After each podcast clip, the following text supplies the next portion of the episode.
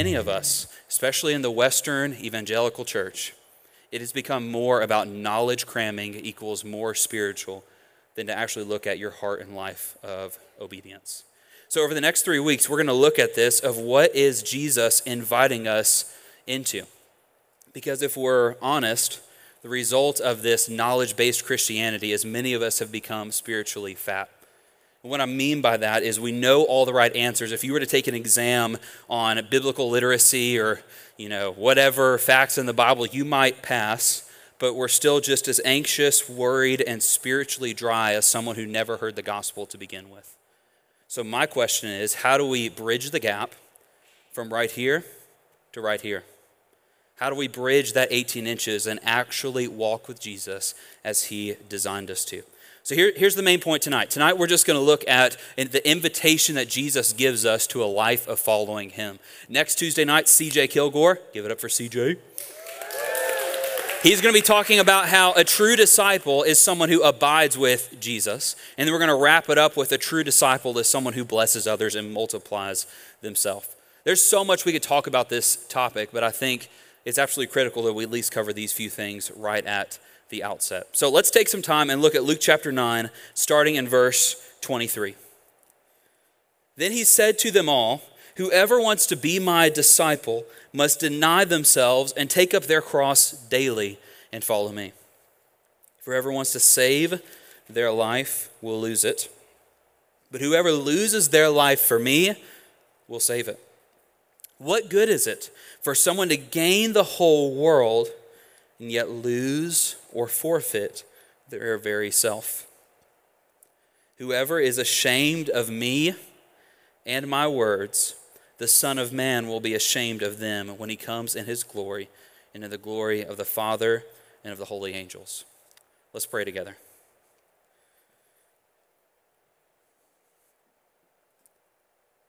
Father, this time is yours. We've come here with the hope of um, hearing from you, meeting with you together. Father, the truth is for us to be transformed by you, to truly meet with you, requires a submission to what you've told us in your word. And Father, quite honestly, this discussion about what it means to actually be a disciple is uncomfortable at times. It's challenging at times. But Father, I'm just so thankful that this is all rooted in your love and grace to us. So, God, thank you for that. Thank you for your word. Pray that we would tonight not just hear it, but then go and do it. We pray this in your Son's name. Amen. So there's a few things I want to pull out from this passage here. The first is don't spectate, follow. A true disciple doesn't spectate, he follows. Look back again at verse 23. Then he said to them all, Whoever wants to be my disciple must deny themselves, take up their cross daily, and follow me. We have to understand here what does Jesus mean when he talks about the word follow? Our idea of learning slash following is really all messed up when it comes to our culture. We learn and we follow by listening slash watching somebody talk about something. For example, like a TED talk. That's how a lot of us learn, or by listening to a professor up in front of us. This is how many of us have learned to follow and learn. To follow now means to click a subscribe button on Instagram or TikTok, and now you are following this person. For us, in the Western civilization, following has become much more only about information transfer. That's not what Jesus is actually talking about here. The disciples who would have heard this initially were understanding that Jesus was inviting them to walk with him and learn as they walked with him. This type of following was an on the job training. He's a, he is inviting them to learn in the trenches life, what it actually looks like to be a disciple. Unfortunately, many Christian groups um, and churches are full of people who think of discipleship through this Western lens of teacher student.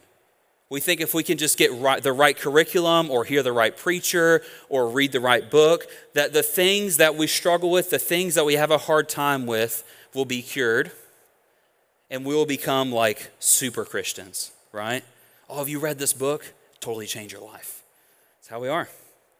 Well, all those things have their place. If you know me, I, love to read, I love to listen to sermons and podcasts, and those things are important, but that does not fully encompass what Jesus is inviting us into. He's inviting you and I, those who would actually want to be his disciples, to take up their cross and walk with him each day in the highs of life, in the lows of life, in the exciting times of life, and in the mundane times of life. See, one of the biggest problems with our Western lens of discipleship is that it inadvertently creates spectator relationships with Jesus and his people. When it's all about information transfer and not life transformation, Christianity has been relegated to something we consume, not something we live. It makes it where Christianity is really just about what we get out of it instead of us being fully restored in the gospel and living as God designed us. It creates bandwagon fans of the gospel who will come to church to get their Christian fix while it feels like they're winning and then leave when it's time to sacrifice for the gospel. You know, recently I watched the end of the Detroit Lions and LA Rams playoff game, which was amazing. If you didn't watch it, you really missed out. Um, we, do we have any Detroit fans in here? Like one. Way to go, Sam Elliott. Yep, there's one. I'll be honest, watching that game, I was a Detroit fan because I wanted to see the Lions win a playoff game, the first playoff game they've won in 32 years. Looking across this room, I don't think there's even a person in here 32 years old. So that means, like, goodness, they haven't won a playoff game the entire time all of us have been alive. Now, if you don't like sports, track with me just for a second, please. You'll, this will make sense in a second. So at the end of the game, they ended up beating the LA Rams by one point. And at the end, the, the cameramen were like panning across the audience, and there were grown men weeping in the stands because their team finally won. They have been die-hard fans, really following, hint, hint, the Detroit Lions for literally their entire lives. They had stuck with them through the low, low, low seasons, and now they had finally arrived. And then they won again this last weekend. Wouldn't it be awesome to see them in the Super Bowl? Now, contrast that with Kansas City right now. Y'all, the bandwagon is real when it comes to the Chiefs. It's all because of one person Taylor Swift. My wife's going to kill me for this illustration because she's a Swifty, but you know it's for the gospel because of her relationship with Travis Kelce, now a bunch of people, including my wife, who didn't even know who Travis Kelce was before, are all of a sudden Chiefs fans. That, my friend, is the definition of a bandwagoner.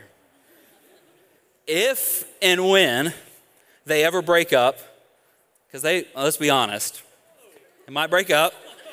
Listen, we'll have counseling here for all of you when it happens, okay? It'll be difficult. I'm just curious to see how many of these new Kansas City Chiefs fans stick around to cheer for their team.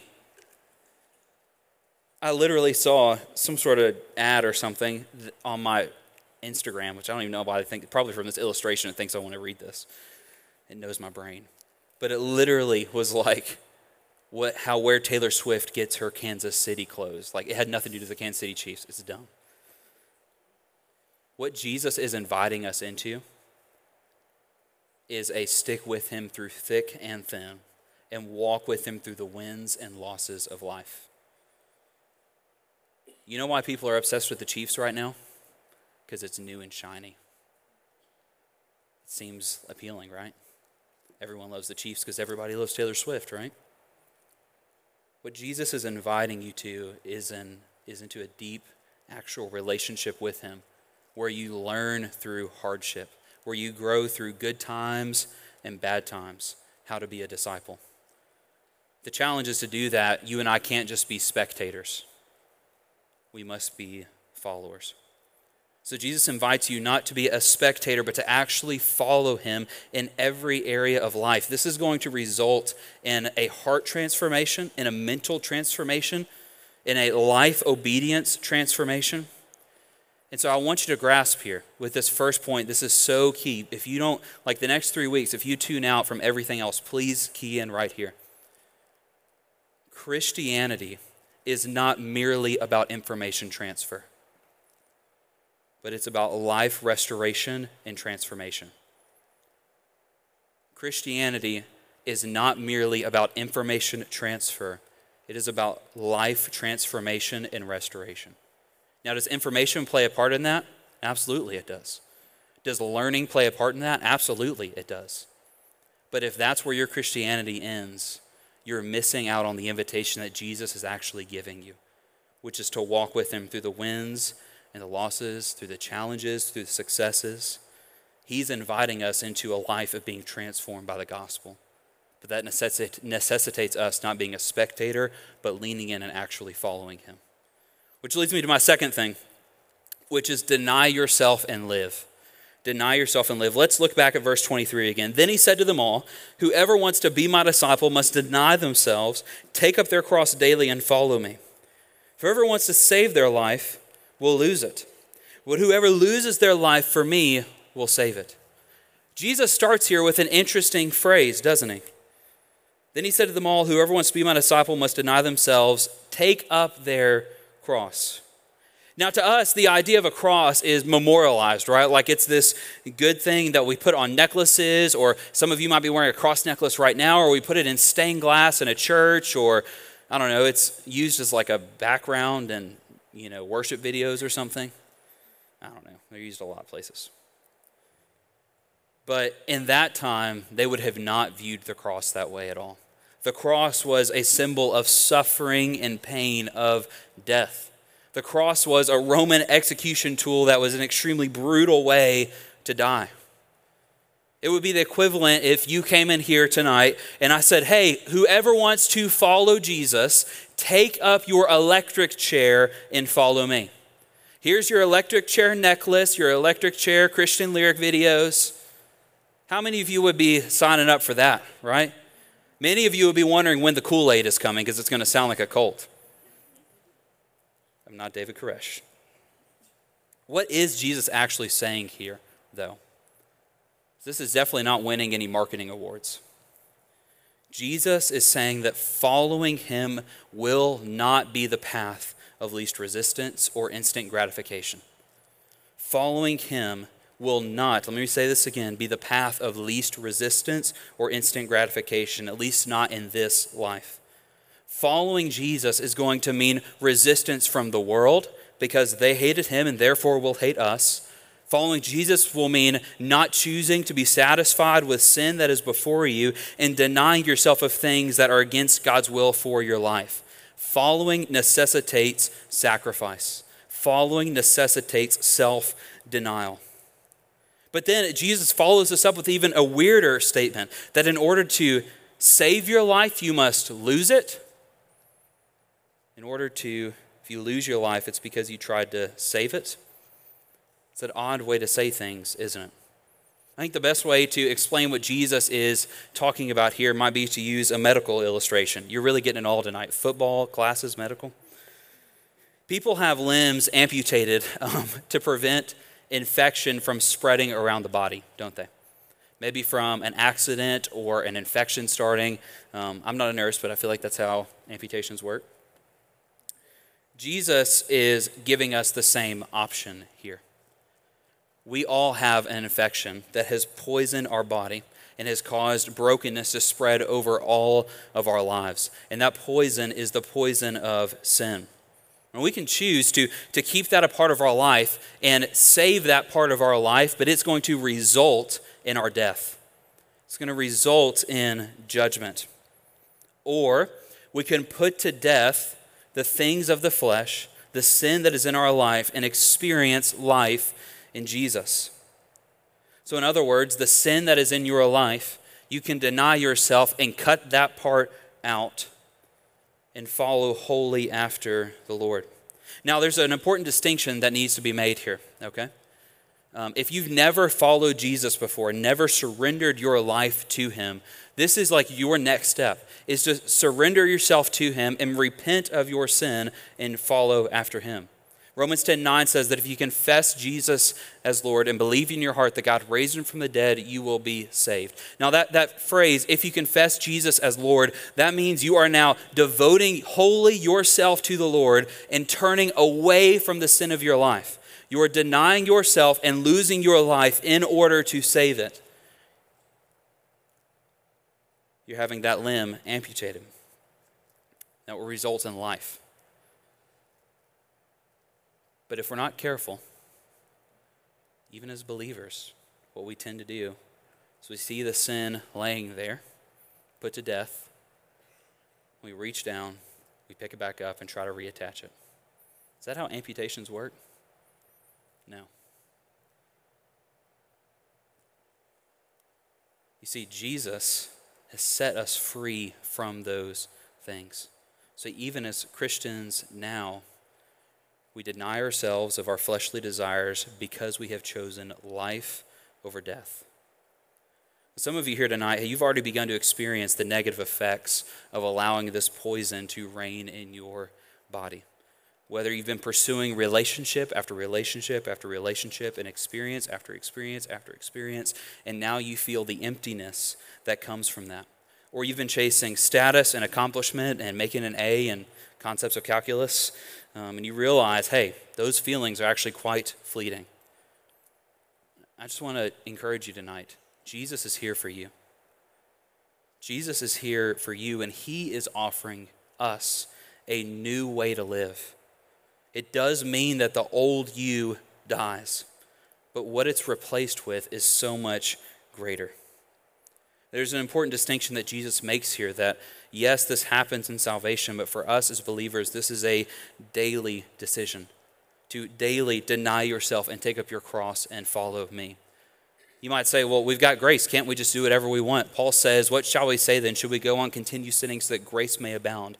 By no means. How can we who have died to sin continue to live in it any longer? So Jesus is offering you a new way of life, but it will require denial of yourself. And in the end, you gain life. And to be honest, even in the now, you get to experience eternal life. Which leads me to my third point, which is to count the cost of this decision. Count the cost of this decision.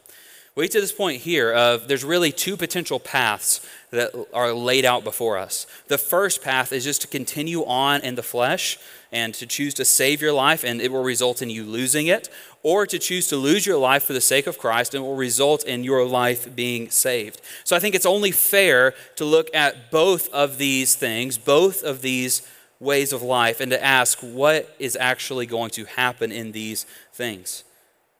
So, in G, look at verse 25 with me. Verse 25 says, What good is it for someone to gain the whole world? So let's talk about the path of the world just for a moment.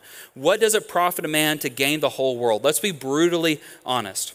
You can choose to go your own way, seek the things you want, do the things you want to do, get the job, the money, the relationships, etc., and you can gain the whole world. You can experience anything you want. You can be whoever you want to be, do whatever you want to do. You could gain enough worldly gain that literally you never deny yourself of anything. There's nothing in your life that the world would see as imperfect because of how much gain you have experienced. You could literally, from a fleshly perspective, have anything you could ever want. And I love Jesus' honesty here because he doesn't say if you don't if you don't follow me you'll be poor. Some people some teachers might say if you follow jesus he's going to make you rich and wealthy and healthy. It's actually not what jesus says at all here. He's quite honest that hey look you could gain the whole world by going your own way. You could literally from a fleshly perspective have everything you want and if we're brutally honest tonight, I think where many of us sit at the stage of life we're in, that looks appealing, doesn't it? It looks appealing to have that kind of life, and I get it. It does. But we need to consider and look back at those who have gone before us and see what they have to say about a life like that. One of those that we see in Scripture is King Solomon, who literally, from a fleshly perspective, had anything anyone could ever want. But you know what he said about those things? It was like trying to chase after the wind. To try to find satisfaction in the world was like trying to chase after the wind. And I don't know how many of you have tried to chase after the wind recently, but you can't do it. Please don't try to chase after the wind. That's not, you don't do that.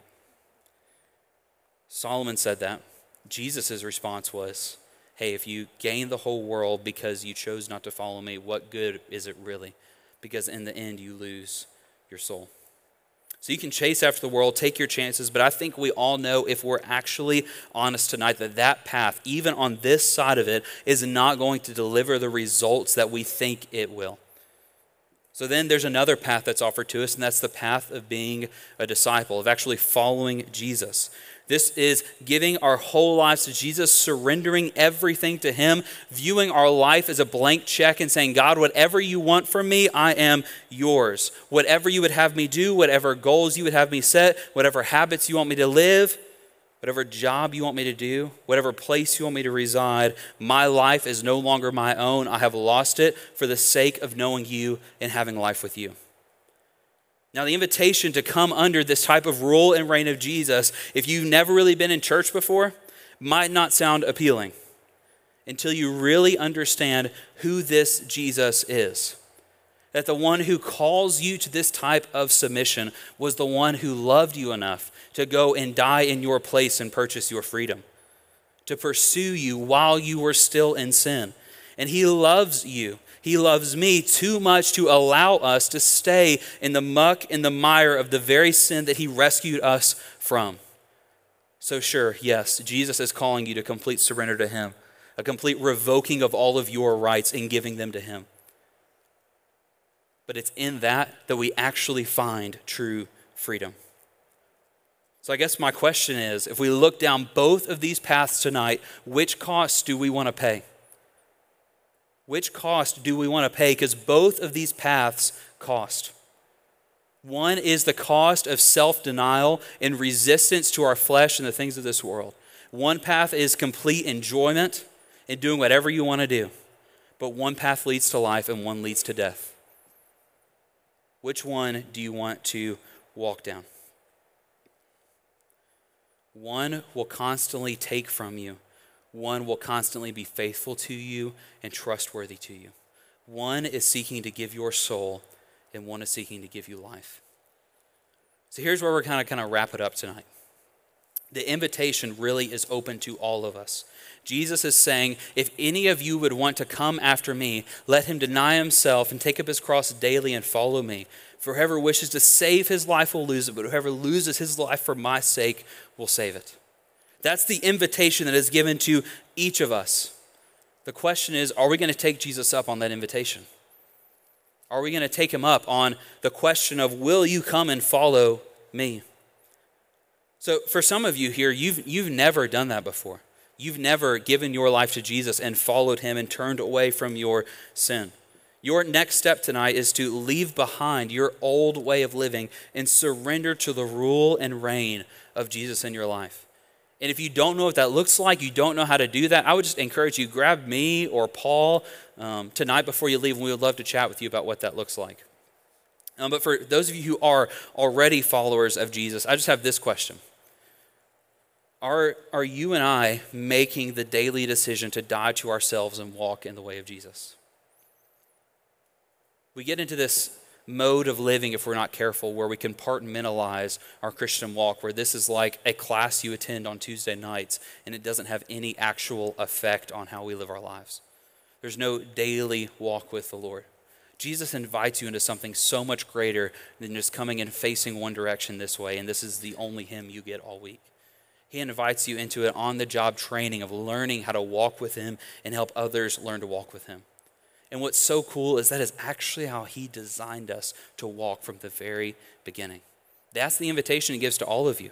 Regardless of what you've done, regardless of the mistakes you've made, Jesus has pursued you and offered you that invitation. So I'm going to pray for us, and then uh, we'll talk about something else. Father, thank you for pursuing me and my sin, for displaying your love through that uh, faithful, faithful pursuit. But God, what you call us into is not like a, uh, an addition onto our life. Uh, what you call us into is a complete upheaval of everything we are and laying it at your feet and completely surrendering to you. So, Father, I pray for myself and for my friends that as we talk about this the next few weeks, that we would do that. That we would look at everything that is before us our school, our relationships, our jobs, our money, our time. And we would look at all of those things and say, God, it is yours. Because, Father, in that losing of life, we actually find life. Father, we thank you for what you've done here tonight. We thank you for the worship and your word. Father, help us to be doers of it and not simply hearers. We pray this in your Son's name. Amen.